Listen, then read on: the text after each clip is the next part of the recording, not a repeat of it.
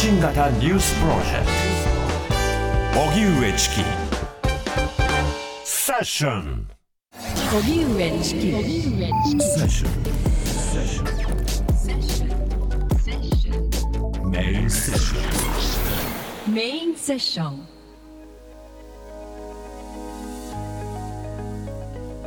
社会をどう設計していくか。ゲームが社会課題を解決？ゲーミフィケーションとは何か？これからの社会をリスナーの皆さんと共に考えていく。シリーズ「社会をこれからどう設計していくか」この企画はみんながみんなを支える社会を目指し企業や NPO 行政国際機関などとともに国内外さまざまな社会課題の解決に取り組む日本財団とのコラボレーションでお送りしています。今夜のテーマはゲーミフィケーションです。ゲーミフィケーションはゲームの要素をマーケティングや組織づくりに取り入れて顧客やスタッフのモチベーション向上やネットワーキング促進に役立つ手法として注目されています。また教育現場においても例えば桃鉄で知られる任天堂スイッチのゲーム桃太郎電鉄やマインクラフトが教育用にアレンジされ小中学校で教材として使われるなどゲームの在り方も変化しています。過去にはゲームが教育に悪いとも言われた時代から今やゲームが社会課題の解決にもなると言われるゲーミフィケーションの時代。ゲーミフィケーションとは何か。今日は研究者の方に具体的な事例とともにじっくりと伺います。では今夜のゲストをご紹介しましょうまずは東京大学大学院情報学環学際情報学府特任研究員の坂井裕紀さんですよろしくお願いいたしますよろしくお願いいたします。お願いします。そしてもうお一方リモートでご出演いただきますゲーミフィケーションゲームがビジネスビジネスを変えるなどの著書がある立命館大学映像学部講師の井上明人さんですどうぞよろしくお願いいたします井上さんよろしくお願いします。お願いします。ではまず坂井さん、坂井さんは普段はどういった研究をされているんでしょうか？私は主にゲームまたはゲーミフィケーションを教育に活用するということについて研究しております。はい。それは活用事例やあるいは活用の理論などについても研究されているんでしょうか？実践研究なので実際にゲームを使った効果測定をしたり、うん。まあ、ネガティブな意味も含めてゲームが及ぼす影響について研究するようにしております。あその影響についてもまた後ほどお聞かせください。井上さんは普段はどういった研究をなさってるんですか？はい。あの、私は、まあ、ゲーミフィケーションは、まあ、いくつかやってることの一つという形でして、あの、まあ、一番の関心は、まあ、ゲームとは何かみたいな、ちょっと思弁的なことをずっとやってるんですけれども、はい。まあそれと、えっ、と、あとゲームのアーカイブの構築をやっていたりですね。で、えーそれと、あと、まあ、ゲームを実際に社会活用していこうというところで、まあ、あの、ゲーミフィケーションの、まあ、実践みたいなことをいろいろやらせていただいているというような形です。うん。井上さんには私はあの10年以上前にこのゲーミフィケーションなどの話もあの聞かせていただいたことはあるんですが、あの10年間経ってこのゲーミフィケーションという概念の広がりについてはどうお感じになりますか？あはい。あの、やっぱ日本語圏と英語圏でやっぱかなり変わってきたかなという感じでして、はい。あの、英語圏だと、やっぱもう本当に普通の英語の一部になっちゃったなという感じで、うん。えっと、まあ、これあの、Google トレンドとかの、あの、普及数見るとわかるんですけども、だいたい2011年、12年ぐらいにバッとこう、日本でもアメリカでもこう、すごいニュースとかで騒がれて、で、日本はちょっと一旦そこでこう、トーンダウンしたんですけども、うん。あの、アメリカだともうそのまま、あのまあ、よく使われる言葉というような形になって、もうゲーミフィケーションについて、えーまあ、説明をしなくても、もうなんかそういうものはもう当然あって、うんあの、まあ、いろんな可能性もあるし、問題もあってっていう形で、えー非常に広く問われる概念になってきたかなという気はします。なるほど。ではそのゲーミフィケーションなんですけれども、これが一体どういったものなのか、あの、初めて聞いたという方もいれば、昔聞いたんだけどなんだっけ？っていう方もいて、エデュテイメントとかいろいろ出たけどどれだっけ？みたいな方もいらっしゃるかもしれません。坂井さん、このゲーミフィケーションとはどういったものなんでしょうか？そうですね、さまざまな識者がえー定義をしているので、まあ狭義の定義についてはまだ合意はされてないと思いますが、広義の意味で言うならば、ゲームではないものをゲーム化するということでゲーミフィケーションを理解しても良いのではないでしょうか。うんゲームではないもの、まあ、例えばゲームでないものというのはゲーム以外の全てですけど、まあ、例えば運動とか料理とか勉強とかそうしたものをゲーム化するということになるんでしょうか？まさに私は勉強が嫌いです。ゲームは好きです。とすればゲームをゲーム化することによってやめろって言われてもやるような勉強になったらいいなと。うん勉強するんじゃなくてゲームをしていたら結果勉強になったとか勉強的な仕方で勉強するのは嫌だけどもゲーム的ななんかポイント制度とかなんか応援制度とかいろんなものによって持続できるような状況になるということもゲーミフィケーションですか？おっしゃる通りです。うん井上さんはこのゲーミフィケーションについてはどういうふうにお感じになってますか？はい。あの、まあ、今、あの、坂井さんにまあ言っていただいたような形でして、で、あの、私のゲーミフィケーションについて説明するときによく申し上げているのが、日本語に語翻訳するとすると、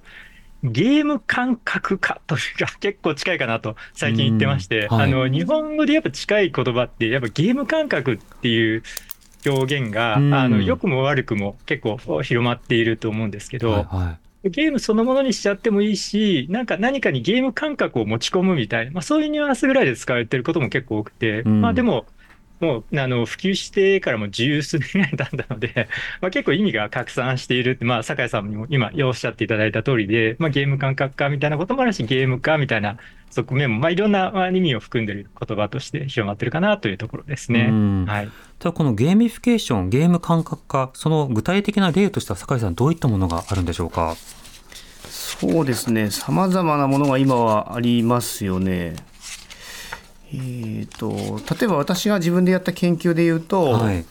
金融教育というものは日本人はまだあの馴染みがないですけどやはり教育の中ではすごく重要なものだと思います。うんでもそれをゲーム化することによってよりモチベーションを高めて学び学ぶとかそういうことも研究はしています。うんうんさらに、まあ、ついさっきやってきた研究でいくとシングルマザー支援協会さんと共同で東京大学が研究してるんですね。はいでシングルマザーを自立支援するための教育プログラムに関して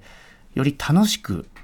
より面白く、まあ、自立支援できるようなプログラムを学術的に評価できないかという、うんこういった研究の仕方もあります。なるほどそれは例えば中身についてはどういった工夫がされてるんですか、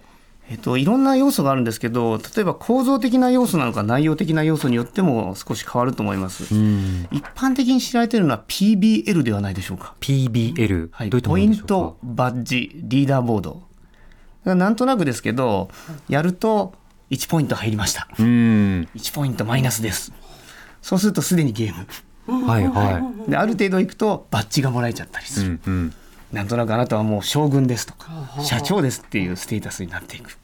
まあ、さらに言うと自分の成長過程だけじゃなく他の人とランキングや、まあ、こういうリーダーボードになっていると私はもうちょっと頑張ろうとかあの人に負けたくないなといううん。こういった、えー、と構造的なゲーミフィケーションという言い方があります。うんうん。一方では内容的なゲーミフィケーションとして物語性ですよね。ストーリーを持ったりとか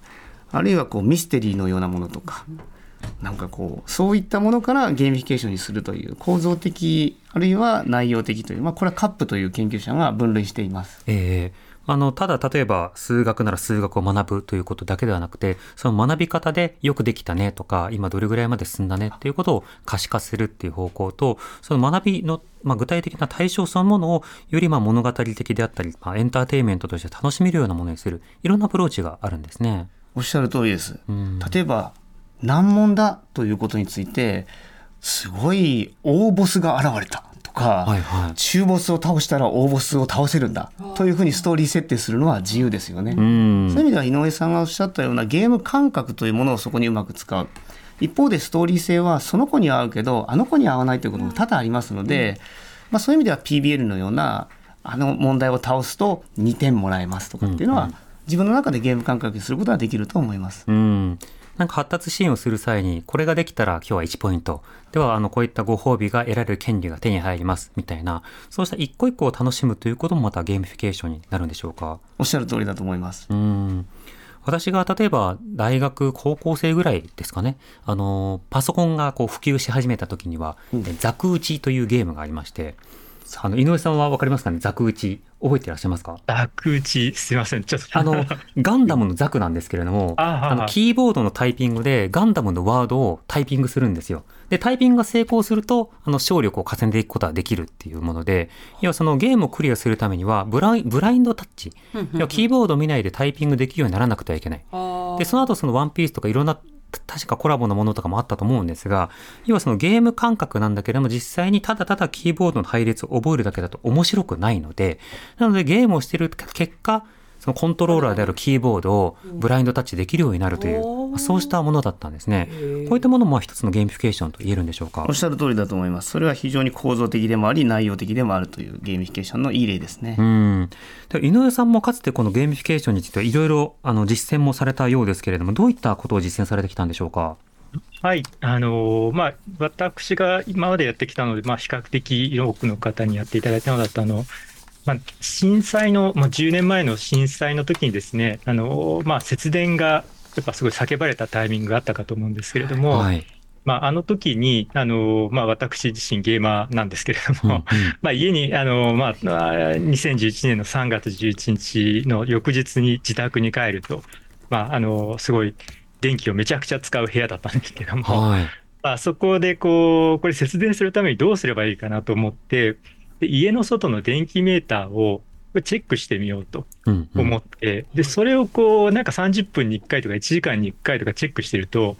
これなんかゲームの、なんかあれやってる感覚に近いなみたいなのが脳内にちょっと湧いてきてですね。はい。で、この、まあ、なんか外の電気メーターをチェックして、それをこうツイートできる、まあ今はあれポストですか、うん。えーできるようなあー機能というのを、まあ、リリースしてですね、で、それでみんなであの節電の度合いを、おまあ、競い合おうぜみたいなあーアプリケーションをですね、リリースするというようなことをやったりしました。うんうんはい、結構いろんな方にやっていただきましたね。うんいまだに僕、あの、節電について、あの、ちょっと節電オタクみたいにその後なって、あの、節電がずっと楽しいみたいな感じで、いまだに続いてますけど。ああ。何かそういったその社会的に意義のあることとされるものであるとか、家計を助けるもの、これを具体的なそのゲームのように、昨日の自分よりも今日の自分、今日の自分より明日の自分が、まあ昨日のゴーストとこう、レースをするかのように、まあ、競って楽しむことができる、こういった試みだったんですか？あそうですね。僕自身がやったのはそういうものですね。で、うんあのー節電そのものに興味が全くない人がやっても、まあ、そんなに面白くはないんですけれども、はい。あの、やっぱ節電したいなとか、なんかそういうことをやっぱももともと思ってる人が、まあなんかちょっと記録して、えっ、と、明確に自分が昨日よりも良くなったかとか、1時間前より良くなったかとかっていうのが分かると、まあ、あの、何も手がかりがないよりも明確にやっぱフィードバックが出てくるので、まあそこで、まあ何もないよりはやっぱすごく、何か、あの、モチベーションが管理されるというような、まあそういった仕組みですね。はい。またあのゲームですといろんなグラフィックそのものを楽しむというようなところもあると思いますがあのこの間出てきたいろいろなアプリケーションは、まあ、グラフのカラフルさとか分かりやすさとかそうしたことも含めてとてもまあ楽しくつまりグラフを見てその推移を見るだけでも楽しいような状況も作られています。井上さんこの10年近くでこう出てきたいろいろなあのアプリケーションであるとかサービスの中で注目されたゲーミフィケーションのものというのはいかがですか？はい、まあ、えーたくさんあるんですけれども、もう本当、誰もが知ってるレベルっていうので言うと、はい。やっぱポケモン GO はやっぱすごかったっていうのは、まあ間違いなくあるかなと思います。はい。でまあ、あれ、まあ、あのゲーミフィケーションだけじゃなくても、なんかゲームの歴史全体でも、あれだけ多くの人に瞬間的に遊ばれたものってなかなかないですよねっていうレベルで、やっぱ非常に大きなインパクトを与えたものかなと思っていますね。うんうん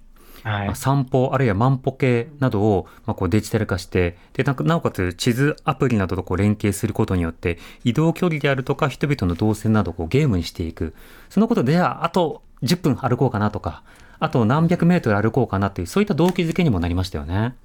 そうですね。うんやっぱりもう、で、あれ以降、やっぱこう、歩くっていうだけのことが実は結構楽しいんだっていろんな人がこう、あの、気づいて、その後にもういろんなアプリケーションが今ついて、まあ、ドラゴンクエストであるとか、ピクミンブルームであるとか、まあ、いろんなものがもう出てますしね。うん、そうですね。どれも歩いて、それによってまあ成長するという類のものではありました。リスナーの方からいろいろ、えーゲームなどにつゲーミフィケーションについてはい教えていただいてます。紹介してまいりましょうまずはどんぐりねずみさんどうもありがとうございますいつも私が最近ハマったゲームは任天堂スイッチの桃鉄桃太郎電鉄です桃鉄は日本全国の駅をすごろく方式で回り各駅で物件を購入しながら資産を増やしていく。という言わずと知れた定番ゲームですが、うんちょうど我が家の5歳と7歳の息子たちがテレビゲームに興味を持ち始めたタイミングだったこともありまずは家族みんなで遊べるものをと思い購入しましたは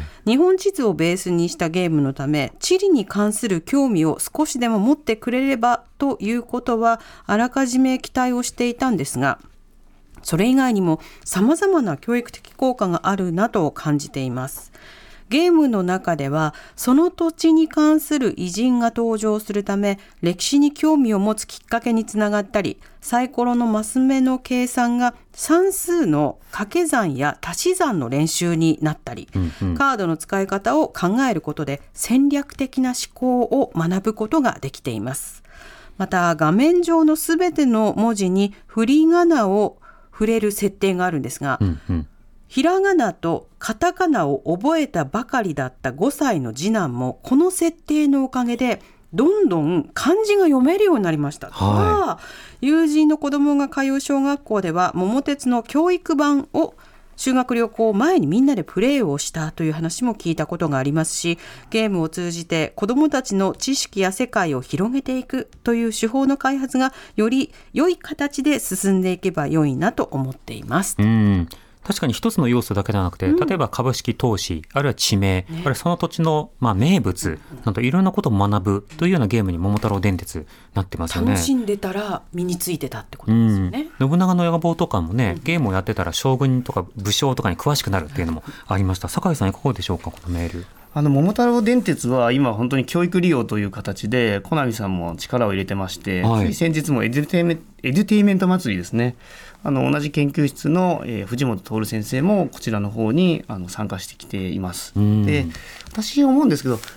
貧乏神って、はい。あの喧嘩の元なんですよ。まあ、キャラクターとして出てきて、借金をこう作るキャラクターですよね。ありがとうございます。はい。桃鉄の中で。うんそうなんですだから教育的な効果を担って桃太郎電鉄をやっても負けるとどんどん借金になって、はいこんなゲーム嫌だってなりますよね、うんなので教育版は貧乏神が出てこない仕様にも。いわゆる先生側が管理ツールで少しゲームをカスタマイズより教育用にやっぱり設定するうん。ことができるようになってます。うんうん、あれって結局誰々に押し付けようぜってみんなでそのネゴシエーションしてでいじめるっていうことにも使えてしまうので確かにそのチューニングというのは必要かもしれないですね。おっしゃる通り娯楽ゲームというものを教育用途に使うならば、まあ、相性というものもありますし、そもそも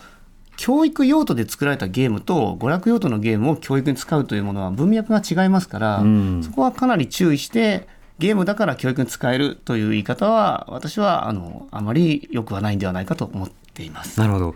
井上さんこのリスナーの方からいただいた桃鉄の分析これはいかがでしょうか？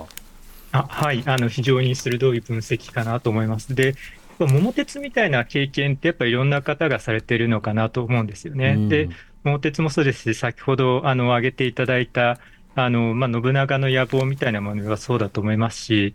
そういったこういろいろなこう、まあ、あー経験っていうのがあって、これやっぱ教育に使えるんじゃないかって、はい。まあみんな、まあ気持ちは ずっと気づいていたわけですけれども、うんあのやっぱそれをやっぱ教育に使いたいっていうのが、やっぱ今、実ったっていうのが、やっぱあすごい大きなところでして、で、うん。あの桃太郎電鉄の教育版の担当されてる方のお話、ちょうど最近聞いてきたんですけれども、はい。あのやっぱ面白いのが、こう、あれ、コナミさんの側からこう何かやろうということでやったわけではなく、えっと、もう教育現場の先生方から、もうあれあれはやっぱぜひ使いたいとうん。いうので、まあ、会社の方に問い合わせが結構たくさんあって、はい。で、じゃあ、あの、やりましょうかということで、やっぱやっていったということで、やっぱ、あの、まあ、みんな分かってたよねっていうのが、うんここに来て、あの、徐々に本当に実ってきてるということかなと思いますうね。んある種そのファミコン、スーパーファミコン、そうしたソフトなどでみんながやっているものとして、ある種時代的な記憶になっていたところが、あの、そのゲームがやられなくなると、あれ、通じない、そして地名も通じない、地名の読み方も通じないということになったりする。それをみんなでやったらいいんじゃないか。でもあれって何だったんだろう。あ、ゲーミフィケーションか。まあ気づきもあったと思うんですね。で、坂井さん、先ほどあのゲームそのものの、まあいろんな影響についても研究しているという話がありました。そのポジティブな影響を引き出すためにはどうすればいいのかということも着目をされていると思いますし、ゲームはゲームで熱中しすぎたり、自分の時間をコントロールできなかったりという、まあ、そうした側面もあったりする。こうした両側面についてはいかがでしょうか？そうですね、まあ、ポジティブな面はそもそもゲームというもののまあ印象自体が楽しい面白いなので、はい。うーんゲームという言葉をつけるだけで、えー子どもの関心興味を引くことができる、まあ、今では子どもではなく大人もですかねはい。例えば、えー勉強ゲームだっていうだけでただドリルを解かせるのに急に印象としてゲームだと認知してくれればそれは先ほど井上さんが言ったように実際にはゲームではなくただのドリルなんだけどゲーム感覚にするということはできますよね。うん。で一方でゲームっていうもののマジックワードっていうそういう強さもあってゲームになることによってお遊戯であるそして不真面目であるという印象もあの持たせることもあると思います。うん。なるほど。またあのゲームっていうことで遊びに対してフォーカシングをしていると結果として学習になるということもあればある種本来の目的であったある種学習性というものがおろそかになったりとか二の次になるということもあったりする。となるとその時の効果というものがどれだけあるものなのかそこもこう丁寧に把握をしながら検討することも必要だと思うんですがちなみにこのゲーミフィケーションの効果測定というのはどういうふうにされるんですか？あの効果測定の仕方はいろいろな方法がありますが基本的には事前事後というあの研究の仕方が多いと思います。うん。いわゆる実験群と統制群を合わせてゲームをする前とゲームをした後で、まあ、どのような変化があったのか。例えば私はメンタルヘルスの教育を自治体にやっていますが、はい。メンタルヘルスの教育にあまりこう参加意欲のない職員の方もいらっしゃるんですね。ね。うん。でその方に例えばメンタルヘルスゲームだったらどうですかと提案して、はい。実際に教育をゲーム化して実施するんですね。そうするとゲームをやる前のメンタルヘルスの理解とゲームをやった後のメンタルヘルスの理解は上がっていてうんさらに楽しいという気持ちも上がっていればそれはあの効果測定として十分にあの言うことはまず一つ可能です。うん。ただこれはそれをやるという前提で比較対象がなければやはりそれは言い切れないので、はい。同じような研修を別の団体でやってみてその比較をするということももちろん重要です。なるほど。一般的な研究の方法だとは思います。うん。ちなみにメンタルヘルスゲームといった場合にはどういったものにしたんですか、あす興味ありますか、あります。あります。あえっとよくありがちなメンタルヘルスの分野でいうとストレスがあるっていうことがダメだと。でも一般的な仕事ってストレスがあるんですよ。はい。だからここって矛盾ですよね。うん。なので私はチームを組んでもらって仕事をしないとプロジェクトは達成できない。でもその仕事を達成したかったらストレスがかかる。はい。でお互いに声を掛け合うとストレスを緩和することができる。で声を掛け合ってる間は仕事が止まる。うん。その6ヶ月間のプロジェクトの中でカードを引きながら自分たちのストレスをコントロールしてメンタル不調者を一人も出さないようにプロジェクトを達成させようと。ああ。でここはゲームバランスなんですけど、いい塩梅で6チームとか7チームやると3チームぐらいメンタル不調者が出ちゃうんですよ。なるほど。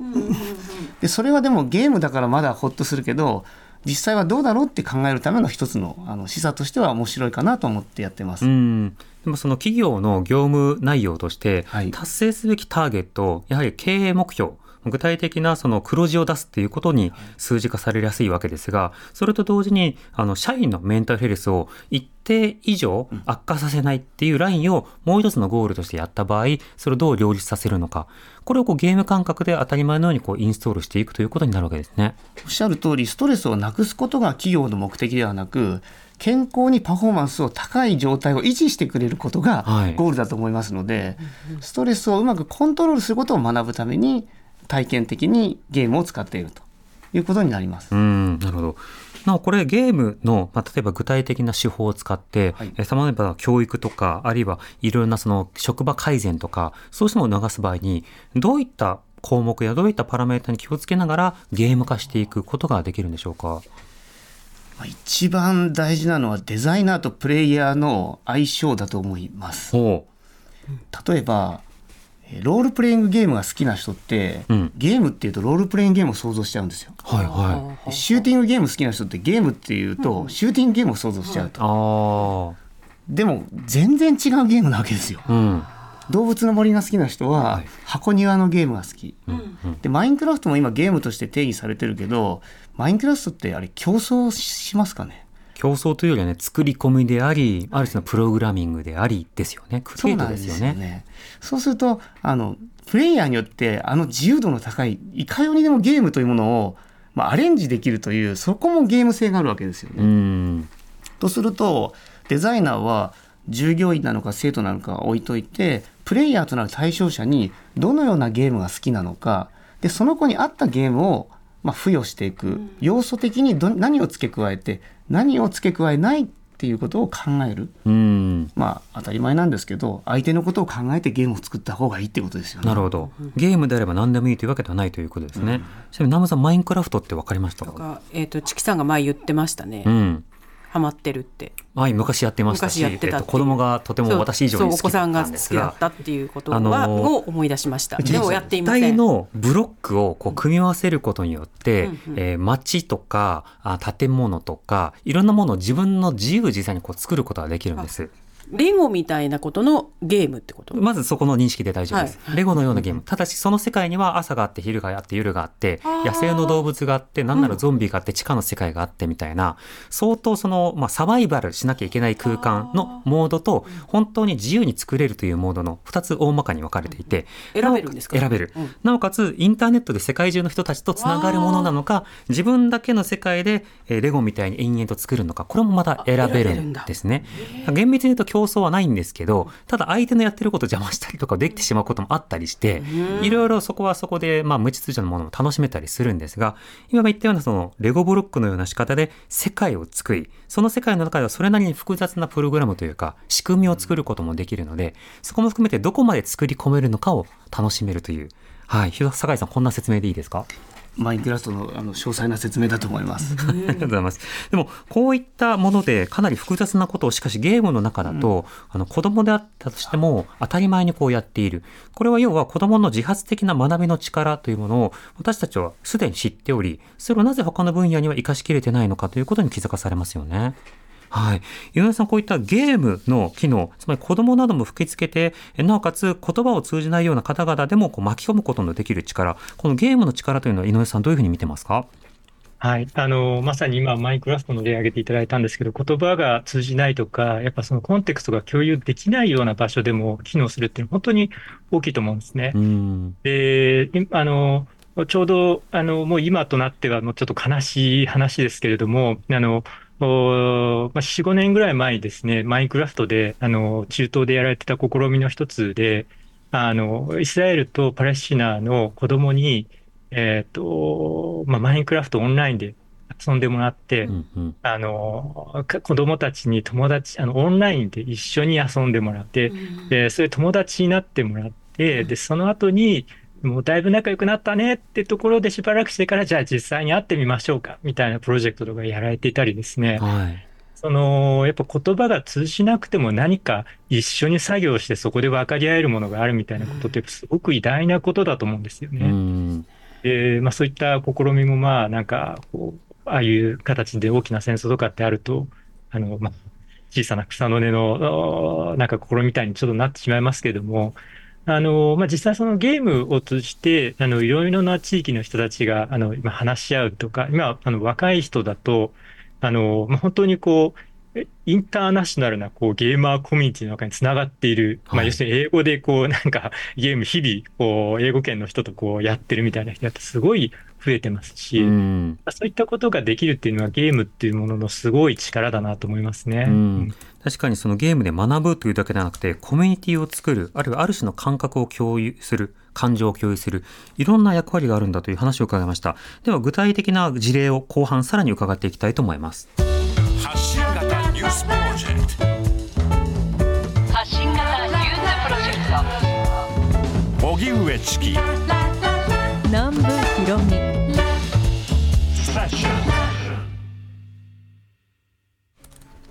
TBS ラジオキーステーションに生放送でお送りしています。発信型ニュースプロジェクト荻上チキ Session。今夜の特集は社会をどう設計していくかゲーミフィケーションと社会課題解決。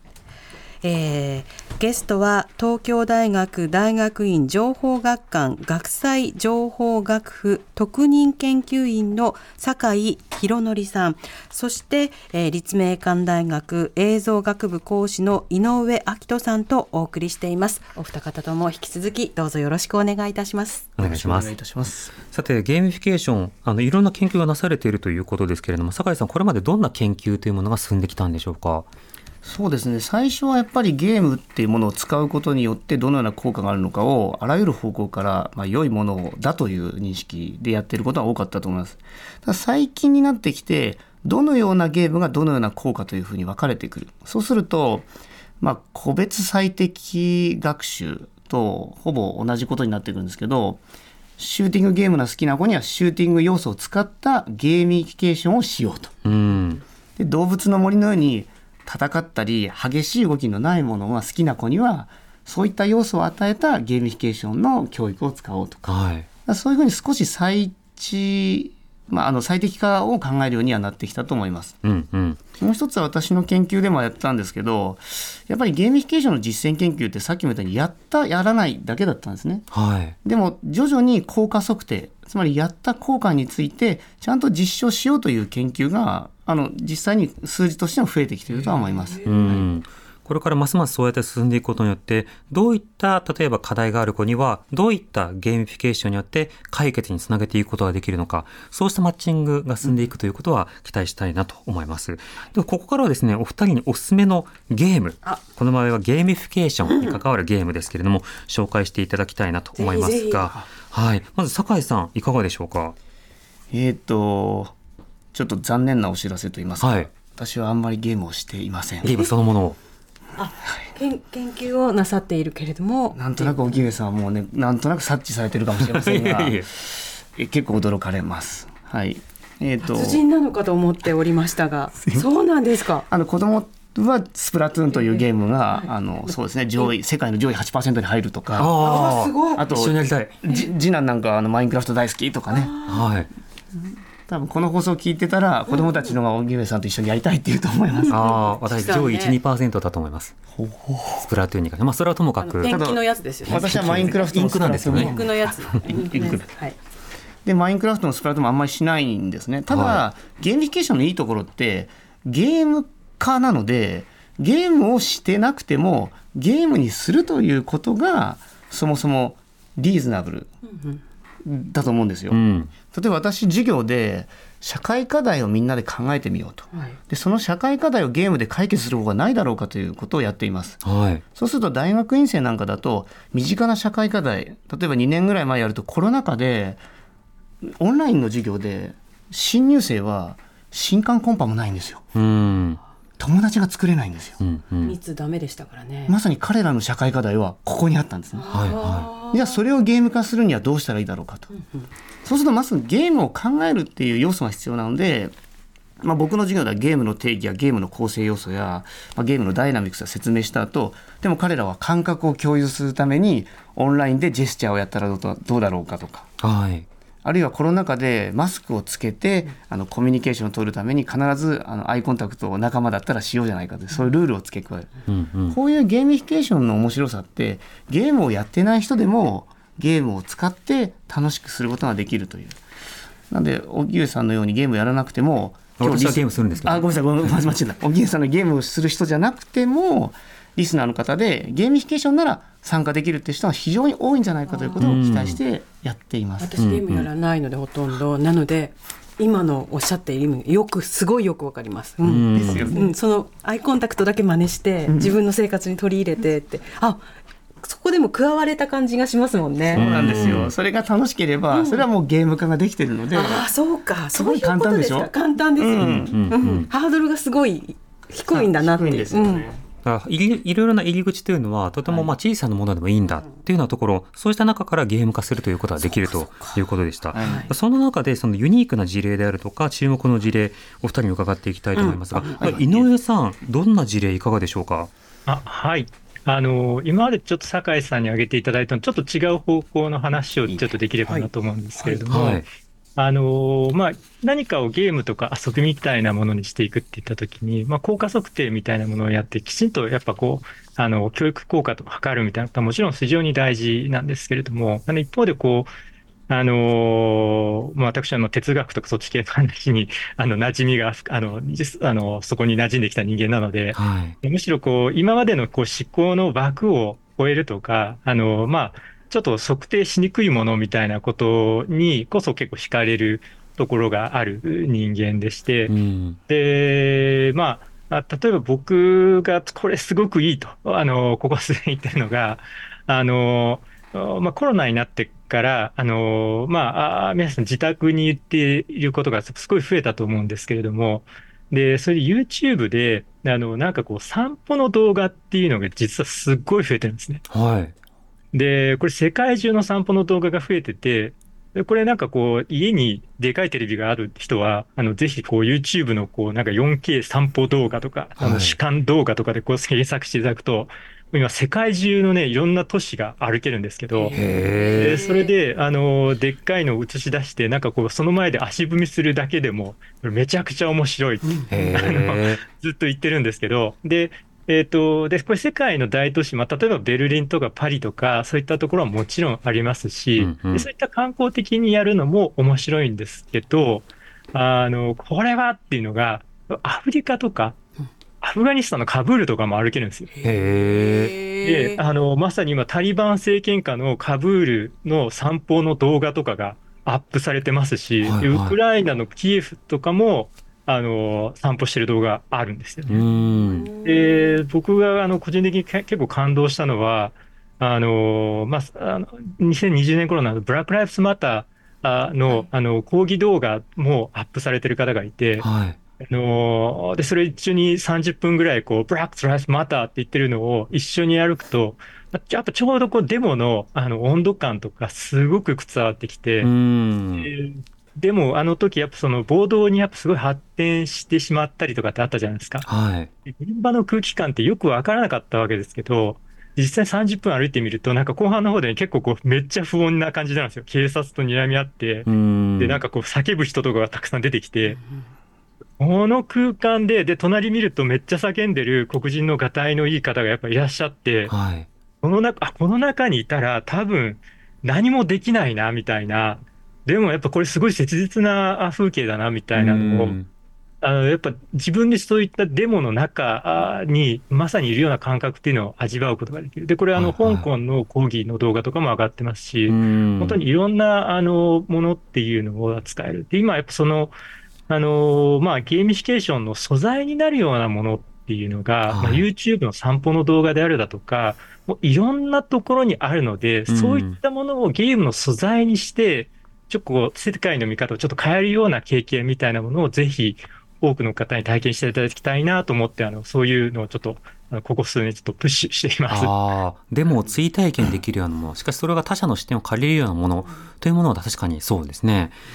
社会課題という点で言うと、その昨今、あのメディア系で一つ注目をされているのは、そのフェイクニュースをいかに拡大させるかっていうタイプのアプリがあるんですね。拡大させるそうそうそう、ゲームの中でですよ。で、どういった組み合わせをして、どういったような仕方で拡散させていけば、人々が最も陰謀論を信じるようになるかっていう、こうしたことをシミュレーションすることによって、あの、ユーザーとして逆に何に気をつければいいのかとかっていう勘どころを分かることができるというなる。ほどなるほどなるなんかほどゲームとしてある種、あの、バズを狙う、その、まあ、イビルな、インフルエンサーの立場からいろんなことを画策したり、政治家とか、まあ、CIA とかいろんな立場からこう画策しようとするんだけれども、結果的にそうしたものを今度は守る側としてどうするのかっていうことを考えることができる。そうした意味で効果も相当程度期待できるのではないかということで注目されたりはしてますね。坂井さん、その他にはいかがでしょうか、注目は。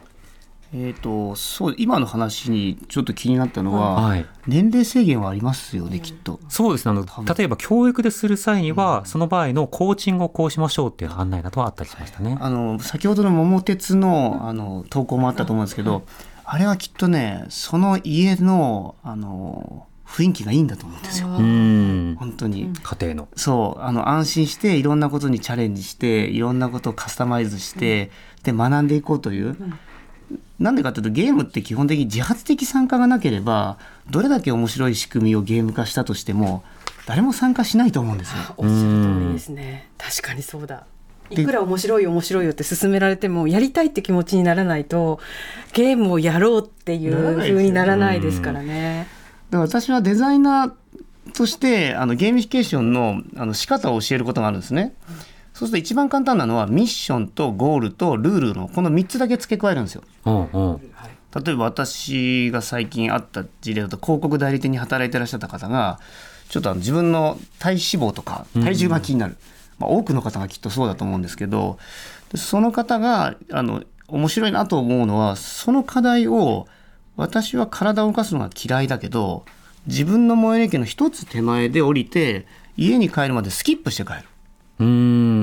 私はもう一回言いますけど面白いとは全く思ってないです。でも彼女はこのゲームを作りながらすごく面白くないですかって言うんですね。はいはあデザインした彼女がプレイヤーならば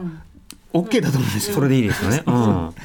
で一方でフォルクスワーゲンという会社がファンセオリーというあの動きを見せまして、はい。多分ネットで結構一時期バズったと思うんですけどエスカレーターと階段があってみんなエスカレーターを使う。うん。階段を使った方がいいじゃないかと。で階段を使うためにどうするかっていうと1日で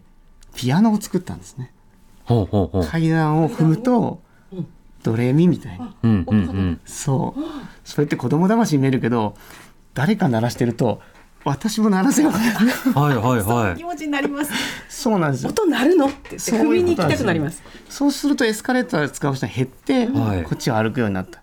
こういう自発的に参加させるようなその安心安全な空間や仕掛けっていうのをデザイナーがうまく使うと僕は結構いろんなところに多分リスナーさんもあれもゲーム化じゃないのとかうん。こういうゲーミフィケーションって私の小さな社会課題なんだけど解決してるっていうのはいっぱいあるんじゃないかなと思ってるんですよね。うんうん、確かにそのゲームの中にもログインボーナスといって毎日やらせるような動機づけを作るために今日もログインしたねハイボーナスみたいなものあったりしますけどそれが例えば出席なのか仕事なのか勉強なのか何かしらの目標に合わせたログインボーナスのようなものを設定するっていうのはいろんな職場なり家庭なりですでに実際行っていたりはするところがあるじゃないですか。おっしゃる通りで実は最近ブオーレの研究だとゲームの動機とウェルビーイング幸福感ですね、はいとの関係について調べてるんですよ。でゲームのプレイ時間の長い短いは幸福感に直接は関係ないんですね。うんだけどゲームの動機は幸福感と関係があるんですよ。動機動機。つまり自分はなぜこのゲームをやるかっていうことが、はい自発的にやっているのかやらされているのか。ゲームってやらされてる人いるのって思うんですけど、うんログインボーナスとかって、はいはい鬱陶しいけどやっちゃう人っているんですよ。ありますありますあ、あるんですか？ありますありますじゃあそれですよ。なんかだから早めに終わらせたくて課金してアイテム全部もらってやめるっていうのがそれ完全にゲームにやらされてるじゃないですか。そうそうストロングスタイルのやめ方ですね私の場合の。ああ、そっか。うんいろんなゲームやってますもんね。いろんなゲームやってただその中でもとりわけ一番モチベーション高くやるのはこのゲームで世界のトップランカーになりたいって思ってるものについてはやはり自発的にもう何千時間でもできますね。おっしゃる通り、それはもう誰かにやらされてないですよね。やらされてないです、結果を上げたいっていうね、モチベーションがありますもんね。そうですね、うん目に見える形でランキングが出てってなってうんね。そういったさまざまな自発性の埋め込みというのも一つのゲーミフィケーションの特徴だという話ありました、井上さんあのこの番組ではやっぱりニュース課題などについてこう考えさせたり社会課題について取り組ませるというところが多くはあるんですがその他何か関連するようなゲーミフィケーションというのはいかがですか？はい。あのーまあ、いろいろな話が展開できると思うんですけれども、あの、今日、あの、まあ、このゲーミフィケーションの話の前の話で、まさにあの、えっと、岸田内閣云々の話がやっぱありましたけども、はい。あの、やっぱ政治とかに関わるゲーミフィケーションの事例みたいなものは、やっぱここ十数年できいろいろありまして、うん。あの、まあ、十数年前にあのゲーミフィケーションの話が盛り上がるちょっと前に話題になったもので、あの、まあ、イギリスの議員の支出文書をみんなで調査しようみたいなプロジェクトがありまして、はいはい。それは100万枚ぐらいの、こう、まあ、あの、せ行政の文書をですね、あの、まあ、新聞社が手に入れて、ただこれ全部チェックできないから、あの、まあ、部分的に黒塗りして、あの、怪しいものかどうかのタグ付けをユーザーにみんなしてもらってう、ん。で、そのタグ付けで怪しいものっていうのを、で、あと、あの、もうみんなが怪しいって言ってるものを、あと、あとで、あの、まあ、新聞社の人が実際に調べてう、ん。うん。で、それで実際に、あの、まずいものかどうかっていうのを明らかにするっていうプロジェクトそれで、実際に結構多くの自民議員が辞めるというところまで発展するような、あの、プロジェクトになったみたいなものがあったんですね。で、そういった、まあ、あの、まあ、社会、まあ、まさに社会課題解決だと思うんですけど、でゲーミフィケーションやっぱ、あの、そういったポジティブな面もあるんですけれども、うん。あの、一方でやっぱ、普通に選挙支援みたいなものにも使おうということで、まあ、まさにオバマが2008年の選挙の時にも使いましたし、はい。えーヒラリーも2016年の時に結構使ってましたし、うん。えー逆にあの、共和党派というか、あの、まあ、あの、まあ、トランプだとか、あるいは、まあ、あの、そちょっとまたちょっと近いところにいる別の、あの、やっぱ先ほど陰謀論の話がありましたけれども、はい。ぱその陰謀論周りでもゲーミフィケーションっぽいテクニック使われてるんじゃないのこれって話がう、ん。あの、ここ数年結構大きな問題になってまして、えで、特にあの、Q アノンって、あの、まあ、陰謀論の非常にこう、あの、重要な、あの、まあ、動きがありますけど、あの、Q アノンに関わってる方々って、やっぱその、あゲームのデザインの、まあ、一つのジャンルで、あの、オルタネイトリアリティゲームっていう、ARG、代替現実ゲームとかって呼ばれることがあるんですけども、えはい。このジャンルのゲームの、あの、まあ、あーゲームデザイン、やっぱかなり似てたりするんですね。で、実際にまあこれ、